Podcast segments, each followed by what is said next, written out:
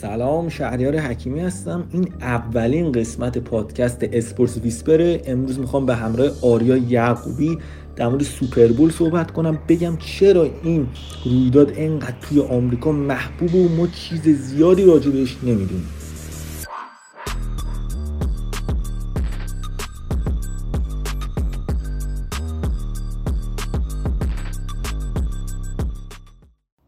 تقریبا عواسط و اواخر بهمن خودمون و ماه فوریه میلادی که میشه ما کلا زیاد میشنویم سوپربول سوپربول حتی با اینکه فوتبال آمریکایی تو کشور ما ایران زیاد اصلا کسی دربارش چیزی نمی‌دونه و خیلی هنوزم با ورزش راگبی اینو اشتباه فرض می‌کنن و فکر می‌کنن این دوتا ورزش یکیه اشتباه با هم می‌گیرن. ولی ما معمولا تو این بهمن که میشه اواخر این ماه میشنویم سوپربول. و خیلی واسهشون یه علامت سوالی به وجود میاد که اصلا سوپربول چیه؟ چرا این رویداد انقدر در موردش صحبت میشه و چرا حتی ما ایرانی هم راجبش میشنویم؟ به زبان خیلی ساده سوپربول همون فینال لیگ فوتبال آمریکایی NFL یه لیگ بسیار محبوب و بزرگ توی آمریکا هست به اسم NFL که از لحاظ اعتبار اولین لیگ آمریکا به شمار میاد یعنی بین major league های آمریکایی NFL از همه بالاتره. فینال اونو بهش میگن سوپربول یعنی شما مثلا تصور کنید NBA بیاد به فینالش یه اسمی واسش در نظر بگیرید جام جهانی مثلا فینالش یه اسم دیگه بگیم. یعنی در اصل فینال لیگ NFL مساوی همون سوپربوله بهش میگن سوپربول یه ذره بخوایم تو تاریخچه بگردیم درباره تاریخچه با هم صحبت کنیم. باید بهتون بگم که خود این لیگ NFL قبلا اینا دو تا لیگ بودن. دو تا لیگ رقیب بودن. سال 1966 تصمیم می‌گیرن با هم ادغام بشن. از همون زمان هم میگن که این دوتا که با هم ادغام شدن حالا به کنفرانس توی این لیگ جدید تبدیل شدن. گفتن این قهرمانه هر کنفرانس که اومدن بالا تیمای دیگه اون کنفرانس شکست دادن و اینا. بیان توی فینال با هم بازی کنن. فینالش هم یه اسم تجاری واسش قرار دادن به اسم سوپر بول. و این تا امروز ادامه داره تا الان 55 تا سوپر بول گذشته. بیاید بهتون بگم که چرا اصلا این سوپر بول رو ما میشنویم و چرا این سوپر بول انقدر در حرف و حدیثه چرا انقدر جنجالیه چرا انقدر پر سر و صداست. ببینید معمولا تبلیغایی که بین time out ا بین نیمه بین quarter ای فوتبال آمریکایی یا همین فینال سوپر بول پخش میشه یعنی معمولا که دیگه بیشتر بگیم. اگه استثنا رو بذاریم کنار این تبلیغا گرونترین تبلیغای سالانه ایالات متحده به شمار میاد. یعنی هر از فیلم بگیرید از خورد و خوراک بگیرید از ماشین بگیرید هر کی هر تبلیغی داره اون گلچینشون اون اصلیشون می‌ذاره که توی سوپربول پخش بشه. هر جای سوپربول تونست این تبلیغ رو بیاره واقعا برد کرده اون برند. بعد از طرف دیگه بین نیمه سوپربول یه کنسرتی برگزار میشه. اون یه ربعی که تیما رفتن تو رخکن یه کنسرتی برگزار میشه. بزرگترین خواننده های دنیا واقعا دوست دارن بیان بین نیمه سوپربول اجرا داشته باشن. مایکل جکسون رو داشتیم پل مکارتنی رو داشتیم کلدپلی. هر کی فرض کنید اومده تا الان تو سوپربول خونده و اگرم تا الان نخونده واقعا دوست داره یه روزی دعوت بشه. اینم بهتون بگم که تو سوپربول 2022 برای اولین بار یه تیم هیپ هاپ می‌خواد بین نیمه رو اجرا داشته باشه. خب این لحاظ تجاریش این لحاظ branding ش و سرگرمیش. وقتی شما توی آمریکا حرف اولو بزنی به تبع توی جهانم. خیلی سطحتون باله. یعنی احتمالا توی جهان هم حرف اول رو می‌زنید خب ببین چون برندینگتون فوق العاده است لحاظ سرگرمی دارید بزرگترین خواننده رو میارید و این حتی این عوامل غیر ورزشی هم که من صحبت کردم همه اینا باعث میشه ما اسم سوپربول رو بشنویم. یعنی خود ورزش به کنار این سرگرمیش هم می‌ذاریم کنار که باعث شده اسم سوپربول خیلی بزرگ بشه. بیاید بهتون بگم یه ذره در مورد تیما و در مورد بازیکناش یه ذره بحثو ورزشی تر کنیم. از همون 1966 که این دو تا لیگ با هم ادغام شدن و سوپربول به وجود اومد تا الان دو تا تیم نیو انگلند پتریوتس و پیتسبرگ استیلرز 6 بار قهرمان شدن که پر افتخارترین تیمای تاریخ سوپربول به شمار میان. البته یه پرانتز باز کنم اینو بهتون بگم مثلا شما اگه برید سرچ کنید که پر افتخارترین تیمای NFL چه تیمایی هستن یه اسمای دیگه احتمالا می‌بینید یعنی شما مثلا گرین بی پکرز و احتمالا به باش برخورد می‌کنید که بیشترین قهرمانی تو تاریخ NFL داره. ولی باید بریم که مثلا اون 13 تا قهرمانی پکرز چهار تاش تحت عنوان سوپربول بوده و اون بقیهش از سال 1966 به قبله. این در مورد پر این تیما پر افتخار این بازیکنان باید بهتون میگم تام بریدی که احتمالا اسمشو تا الان شنیدید. اگه نشنیدید اسم تام بریدیو احتمالا زیاد ورزش های دیگر رو دنبال نکردید. تام بریدی خیلی میگم بهترین بازیکن تاریخ فوتبال آمریکایی اون کوارتربک نیو انگلند پتریوتس بود. 6 تا قهرمانی پتریوتس با تام بریدی به دست اومد. بریدی دو فصل آخرم که داشت بازی می‌کرد رفت یه تیم دیگه Tampa Bay Buccaneers. اونجا هم یه دونه قهرمانی آورد. تا به تنهایی از تموم 32 تا تیم NFL پر افتخارتر باشه. ده بار رفت سوپربول هفت تاشو قهرمان شد. حالا اینو بهتون بگم که حواشی بیشتر سوپربول و جذابیت بیشترش رو آریا می‌خواد بهتون کامل توضیح بده. خب بریم سراغ حواشی سوپربول بخش مورد علاقه من و خیلی های دیگه.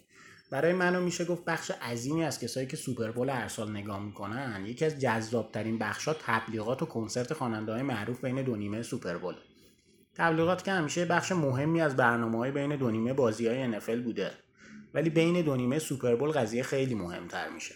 دلیل اصلیش هم اینه که سوپربول پربیننده ترین برنامه تلویزیون آمریکا به صورت سالانه است. جالبه بدونید از سال 2010 به بعد هر سال میانگین 100 میلیون نفر سوپربول به صورت زنده از تلویزیون تماشا کردن و پربیننده ترین برنامه تلویزیونی تاریخ آمریکا هم مربوط میشه به سوپربول سال 2015 که بیشتر از 114 میلیون نفر اونو زنده تماشا کردن. یا اول فصل همین تعداد بیننده خیلی زیاد باعث میشه که تبلیغات بین دو نیمه سوپربول خیلی دیگه مهم بشه. تقریبا اکثر فیلم ها و سریال های خیلی معروف تو سالهای قبل یه تریلر کوچیک تو سوپربول داشتن.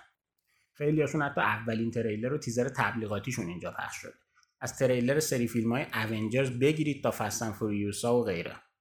امسال هم شایعه شده که قراره اولین تریلر از سریال ارباب حلقه بین دو نیمه پخش بشه.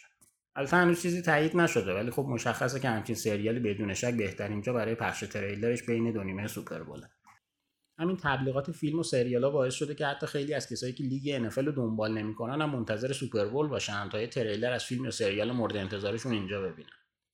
حالا از تبلیغات فیلم و سریال و اینجور چیزا بگذریم و برسیم به بخش جذاب کنسرت بین دو نیمه.